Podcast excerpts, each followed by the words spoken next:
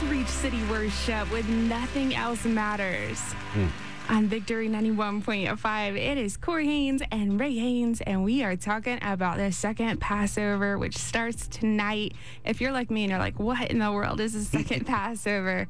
We're just going back and reading all about it and the fact that it's a second chance. We're talking about death as well, because yes. Ultimately, that's a part of this. It really is. It's part of life. Every, you don't get out alive is the old joke. Uh, that's the one thing you can guarantee about this. And so God built Passover and then created second Passover because the reality is death is part of who we are. And it, it, it changes you. It affects you. Uh, I like to call it also uh, the prodigal Passover, because when Jesus told a story about the prodigal son, or the the lost son, prodigal's kind of a, an, an odd choice of words there, because prodigal is just an excessive, about, about being excessive. You can be good in both ways. So, but we have this son who is wants his inheritance. The father gives it to him, and he journeys off to a far country. So you already see there's a journey. So that mm-hmm. ought to put a flag. And he said, is this about second Passover? So he wastes all of his money that he was given on prodigal living. He spends it all. A famine comes in the land. What else happens at second Passover? They were hungry. Mm-hmm. And so he gave them quail and manna, right? So again, you've got this little thing going. Is Jesus telling a story that relates to something else? So, um, he began to be in want, and he rises and goes to his father. What is the heart of God? He wants them just to say, it's me. I, this is me. Yeah. I want to care for you. I want to take care for you. So he's telling a story that actually is a throwback to second Passover. He comes to his father and says, I've sinned against heaven and before you. I'm no longer worthy to be called your son. And see, they never did get that. Uh, interesting thing is, there's a lot of different references of how uh, we talk about God and who he is, but this journey of the Exodus is the first time that God calls us his sons. Mm. But it transitions to us being his bride. It's a beautiful story, but we have the story of this son. And so when he arises and goes to his father, he's still a great way off. His father had compassion. So again, you're in second Passover. So bring out the best robe, put it on him, put a ring on his hand, sandals on his feet, bring the fatted calf, let us eat and be merry, for my son was dead. Mm. So here you go again. You're right back at second Passover. God says, I am going to make a way for you when you're dead, when you're yeah. journeying, when you've run away from me. I'm going to make a way, because my dead son is now alive again. He's lost, and he's now found. They're wandering in the desert, right? So you have this beautiful picture in the prodigal son of second Passover. So it's a shadow or a picture of how God meets his people who are on a journey away from him and who are sons but are now dead to him due to sin. So in a practical way, second Passover was created because death doesn't separate us from God. There's been a, there's been an answer, and death doesn't remove our responsibilities of caring for the dead either. We're all going to have to deal with this, right? Jesus was also, in a really neat way, making a way for those who cared for his own personal body. So let's go to the cross for a second.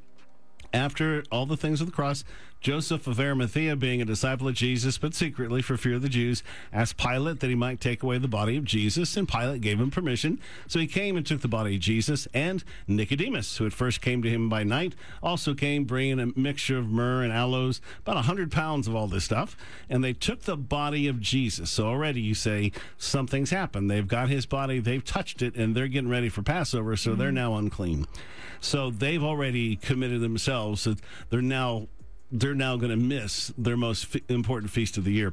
They bound him in strips of linen and spices, and they buried him. Uh, it was a garden, garden, a new tomb. No one had laid there, because it was the Jews' preparation day for the tomb was nearby. This is John nineteen. So if you notice, neither of these guys is mentioned as attending the Last Supper. Passover was just the night before. That's a unique thing for, uh, they still do a fast uh, for different feasts, but this was especially for Galileans. It was called the Last Supper because they have a special fast for the firstborn sons, because they died in Egypt, and it was just a very connected thing. So for Galileans, they have the Passover meal early. So we don't hear about uh, either of these guys. They're, of course, in Jerusalem, so they wouldn't have that tradition. So Joseph and Nicodemus, um, they're caring for his body, so that means they cannot eat the Passover meal that's coming up that night. You also have a verse, um, several verses, says Mary Magdalene was there, and the other Mary, sitting opposite of the tomb, uh, also observed where he was laid. And of all the verses, neither of the women are mentioned as actually touching his body. So they could still eat Passover that night, assuming they hadn't eaten somewhere else the same night as the men the night before. But there's really a lot of important lessons that we can glean from how God wants us to deal with death. And especially, uh, they use the, the reference of dead bodies here, but the Lord spoke to Moses and Aaron, saying, "Speak to the children of Israel that they would bring you a red heifer without ble- blemish, a red heifer, a cow, a very specialized cow, because it's a red heifer, uh, and there could be no blemishes on it, no white hairs, nothing. There only was, gosh, I think ten or eleven in the whole history of Israel, so it's a very miraculous thing. Take it outside the camp, and it shall be slaughtered before him. The priest takes some of his blood, sprinkles some of its blood seven times on the tabernacle. Then he, the heifer, shall be burned in his sight. Its hide, its flesh, its blood, and its organs shall all be burned." But here's the interesting part. So that priest who did all that shall be unclean until evening, and the one who burns it shall be unclean until evening. Then they have to get a man who's clean to gather the ashes and store them. They're going to be kept for the the people for this, and, and mix it with water. It becomes water for purifying from sin. Really, really important, because the person who touches a dead body is going to be unclean for seven days until this water cleans them, this mm. purifying water. So the ashes of this red heifer purify the contaminated and contaminate the pure. Mm. So there is a huge lesson for the church there. I think part of it is that grace is powerful, but grace is dangerous. You read in the letters to the seven churches in Revelation, Jesus warns them about Jezebel, who calls herself a prophetess, mind you, calls herself, teaches and seduces my servants to commit fornication, eat things sacrificed to idols, and she and they said, I will give to every one of you according to your works. So he's very focused on what you're doing. Same same book of Revelation, same letters to the churches. Certain men have crept in unnoticed who turn the grace of our God into lewdness, defile the flesh, reject authority, speak evil of authority. These are sensual persons who cause divisions, not having the Spirit. So, mind you, in all this discussion here, there's always uh, mighty men of God and mighty women of God, but there's also ministers and pastors and leaders of all sorts of realms who live in secret sin or visible sin. And so they teach the sin is okay. And they say, you don't need to repent because you're covered by grace. That is a terrible lie, and I think that's a big part of this red heifer. We need each other, and we need strong fellowship and iron to sharpen iron, but we're also accountable to grow strong in the Lord privately in the yeah. secret place, right?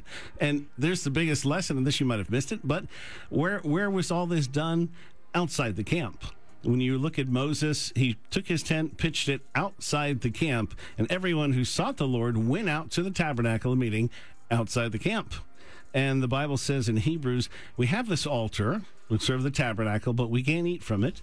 Uh, from, from all that the high priest has done, only he can do these things. Therefore, let us go forth to him outside the camp, bearing his reproach. For here we have no continuing city, but we're to seek the one to come. So when you press into Jesus by yourself, you're intentionally saying, you know what? I'm I'm going on a journey. I'm journeying to him because I believe that's my my, my eternity and my destiny. So mm. there's a lot of lessons in the red heifer. And so that's why one of the reasons the second Passover is so, so important. This morning, we want to thank North Georgia Replacement Windows for allowing us to minister the way that we do. And North Georgia Replacement Windows, they're the local partner of Infinity from Marvin. They're offering full fiberglass window and door replacements that provide more light and bigger views. And they're online at N G windows dot com. Coming up, we're going to continue the conversation about the second Passover with our general manager. But I also see some great songs coming up from Maddie Mullins and Chris Rinsma. Hi, Pastor Jason from Revolution.